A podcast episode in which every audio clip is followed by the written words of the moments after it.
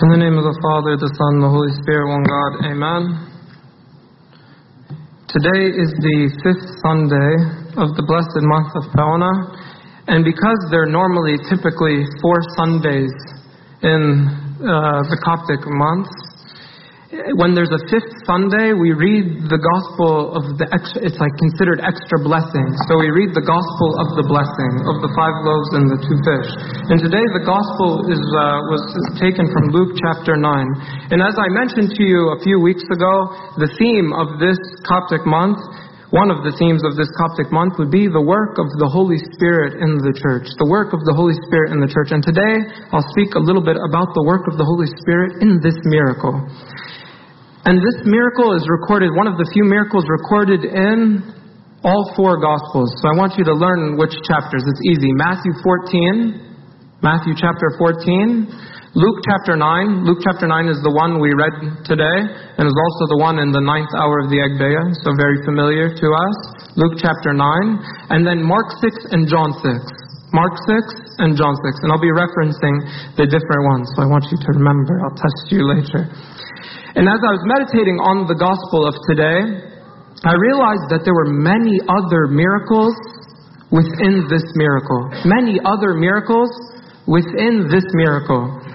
And sometimes we overlook these other miracles, and I'll talk to you about that. It reminded me of the time when Jairus, you know, came to the Lord and said, "Come and heal my my daughter." And then on the way to heal the daughter, there was a miracle that took place within the story of the miracle, right? It was just like a little side story, like a woman came up and wanted to get healed.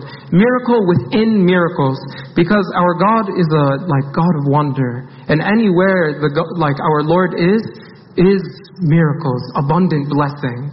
So there is many miracles in the story of today that I want to talk about. The first miracle that I want to speak to you about is actually the assembly of the people. The assembly of the people. The assembly of the people. As you probably know, the multitude or the crowd that was counted was about 5,000 5,000 men. And because women and children weren't counted, it's generally accepted that this crowd was actually probably about 15 to 20,000. 15 to 20,000 people. And that's a miracle. I consider that a miracle. 15 to 20, imagine now 15 to 20,000 in a wilderness, in a desert. And this is a miracle for many reasons. One reason is there was no plan for this event. There was no Facebook advertising for an event that was come meet the Lord Jesus Christ in the in the wilderness. There was none of that. This event just happened out of like Actually, it was not planned at all. The intention of going to the wilderness was because, actually, in the previous section, the Lord had heard about the death of John the Baptist. He heard about the death of John the Baptist, and then they said he wanted to flee the people. He says, when Jesus heard it, he departed there from boat to a deserted place by himself. But when the multitude heard it, they followed him on foot from the cities. That's taken from Matthew chapter 14. Matthew chapter 14. Sometimes God's work doesn't need a plan. Doesn't need a plan. It just happens. Another time when we hear of a large crowd, it was on the day of Pentecost, and St. Peter went out and gave a sermon, and 3,000 were converted. There was no plan for that day. Like at the beginning of the day, St. Peter didn't start the day with preparing a sermon to give for the, what he was going to say at the end of the day. It sort of just happened. It sort of just happened. I think, like, as we think about a church, and we always say we want to be a mission church, and we want to have, you know, an open to everyone and everyone to come in. Actually, the best way to be a mission church is just to have the Holy Spirit working. You don't need big plans. You don't need big events. We have big plans, we have events, but actually what we need is the Holy Spirit working in us. The Holy Spirit took 15 to 20,000 people into the wilderness. So I have a belief that the Holy Spirit can bring people into the church. I have a belief that the Holy Spirit can bring people into the church if we are full of the Holy Spirit, and then we will find the words to give these people when they come. The Holy Spirit will use His servants to impart heavenly wisdom to those who attend. The second reason I think this was a miracle, the, the large assembly, is uh, again, imagine 15 to 20,000 people. 15 to 20,000 people is the United Center, is a basketball arena. A basketball arena of people all sitting there. So you have a basketball arena full of people, and I'm thinking to myself, how could a basketball arena of people possibly benefit from this environment? Like to me, it just seems like chaos. To put 15 to 20,000 in a wilderness, it'd be disaster zone. Like, it, but if you read the account in Mark, read the account in Mark, it says, when he saw the great multitude, he was moved with compassion for them because they were like sheep not having a shepherd. So he began to teach them many things. He began to teach them many. So I'm thinking, you have a basketball arena of people, and the Lord is starting to teach people. This is the worst environment for teaching. They don't have air condition. They don't have projector. They don't have a microphone. Hi, everyone. Can you hear me? They don't have a microphone. They don't have any way. They don't have any way to hear. So how do 15 to 20,000 people in the wilderness, how do they hear the Lord's teaching? How? Said the theme of this month is the work, the Holy Spirit. There's a, there's a beautiful verse in Isaiah 55. We know the beginning of it, but we don't know maybe the end. The beginning of it is, My thoughts are above your thoughts, my ways are above your ways. You all know that verse, right? You know what the next part of that verse says? It says, My word is like the snow and the rain that come down from the sky to water the earth. They make the crops grow. They provide seed for planting and food to eat. Food to eat. So also will be the word that I speak. It will not fail to do what I plan for it. It will do everything I send it to do. Did you catch that? The word will do everything that I send it to do. To me, this is the big miracle, actually is that the Lord was there in healing the multitude, but actually giving them instruction, and they were listening. And the Holy Spirit had a way to connect with every person in the 15. Unbelievable. That's the work of the Holy Spirit. The work of the Word of God, as is written in Hebrews chapter 4, the Word of God is living and powerful, sharper than any two edged sword, piercing through even to the division of the soul and spirit and of the joints and the marrow and the discerner of thoughts and the intents of the heart. I was, this is a lesson we've been trying to give to the servants and the summer club servants. They're doing great preparation, honestly. Like, I'm so proud of the summer club servants. Amazing work. Amazing, amazing work. That's one thing, and myself included. I think we need to do less action even as a church, less action and more prayer. Less action and more prayer. Why do I say that? Actually, even one of the people that came back from Kenya, they told me this lesson. They said that in Kenya there was someone giving a lesson, and every time this person would give this lesson, like a miracle would happen. To this lesson that this person gave, I'm sure it wasn't the best prepared lesson. I'm sure um, maybe this is a little arrogant. I'm sure I could prepare a 10 times better lesson on whatever topic. I'm sure I could prepare and I could and research and ma'amale and and you know present it very beautifully. But because the person full of the Holy Spirit, the Word of God casts out demons.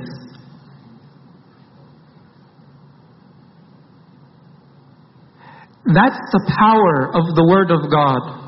It was like, I was thinking, like, we all present and we all do stuff, but if you present on your own merit, it's like using a microphone. But using the work of the Holy Spirit was like everyone has a personal headset. So they hear very clearly in their ear. Which one would you rather have? The personal headset in your ear, the word of the Holy Spirit in your ear telling you,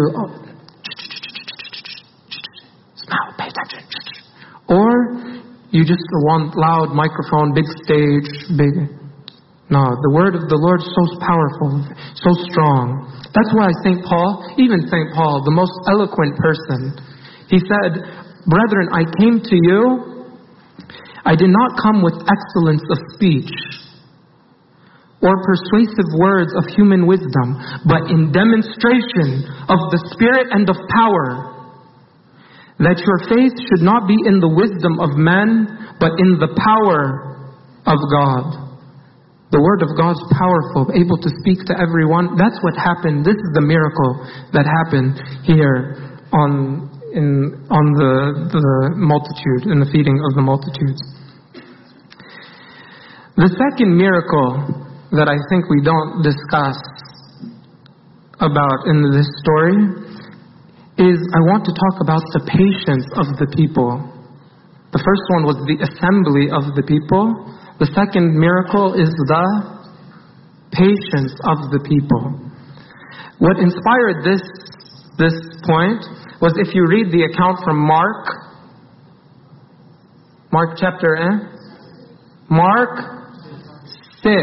If you read the account from Mark 6, you'll see that it says in Mark 6, the apostles, they returned and met with Jesus. So this is Mark 6, at the beginning of Mark 6, the Lord sent out his disciples to go and to be missionaries. And they came back. And they came back, and it says, when the apostles returned and met with Jesus and told him all that they had done and taught, there were so many people coming and going that Jesus and his disciples didn't have time to eat. Allah. The disciples, they had just come back from their mission trip, and the, the poor people were hungry. So Jesus has an idea. What was his idea? Let's go to a deserted place.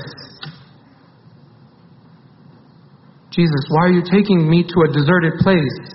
And I um, just came back from a mission trip, and um, I ate very poor on my. I went to Kenya, and we ate beans and sharfe, and now we come back we want to eat something. And then I said, don't know. Right when you come back, we're going to another deserted place.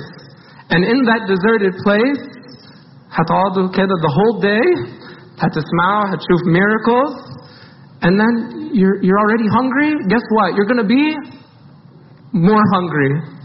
Yeah, you're going to be more hungry. So I'm like, I'm shocked. These people, the disciples they had, Patience, patience, azim, to withstand. If that was any of us, we'd say, khalas, and I did my part, I did my service, it's time to now fill my, fill my stomach. I've had too much, I served, it's good. The, the, the disciples, they had to go another round. But then they got to experience true blessing. You see that? The Lord kept them hungry, but then, then they got to eat from the, the hand of the Lord. They could have went and had Burger King or Mashate or whatever, or got fish from the market. But the Lord, when they came to, now they got to eat from the hand, they got to have the blessing from the Lord Himself. But they had to have patience.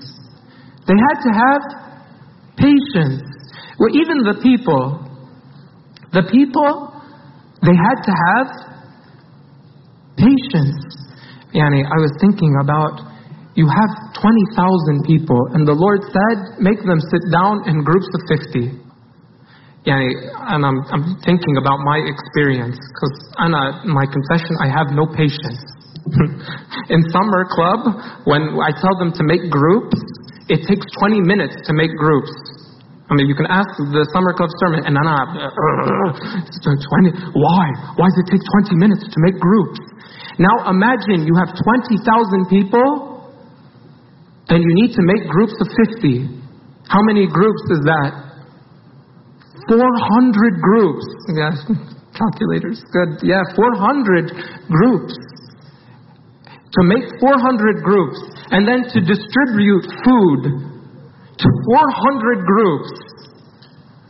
Yani how long does it take to distribute? You didn't think about, you know, you think the, the, it just rained samak from like the sky. No, the disciples, they had to go and distribute to each. So what if someone got bored and said, uh, this is not efficient. This, and I'm hungry and I'm going to go home. And you miss out on the blessing. You miss out on the blessing. You miss out on the blessing. The people, they must have been very patient. Actually, that was going to be a third miracle. The I'm not going to talk. The distribution of the is another miracle we could talk about maybe another time. Is a very like another miracle, very interesting how the apostles distributed. Another miracle for another time. Fruit of the Holy Spirit is one of the fruit of the Holy Spirit is patience. One of the fruit of the Holy Spirit is patience. And whenever that word is used, it means steadfastness. It means endurance.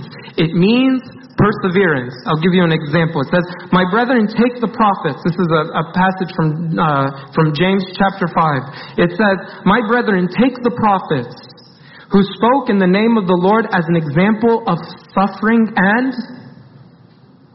patience. Take the prophets as an example of suffering and patience.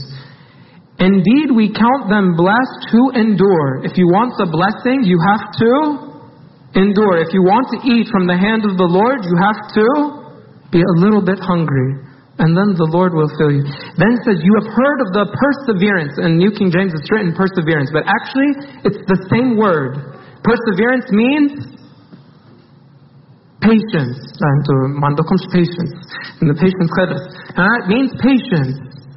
The same Job means that you've seen the perseverance of Job, the patience of Job, and seen the end intended by the Lord, that the Lord is very compassionate and merciful. The multitude in the gospel today, they had this patience. They had this patience. I wish we all have this patience. We don't worship God when it is convenient for us on our own time or whatever.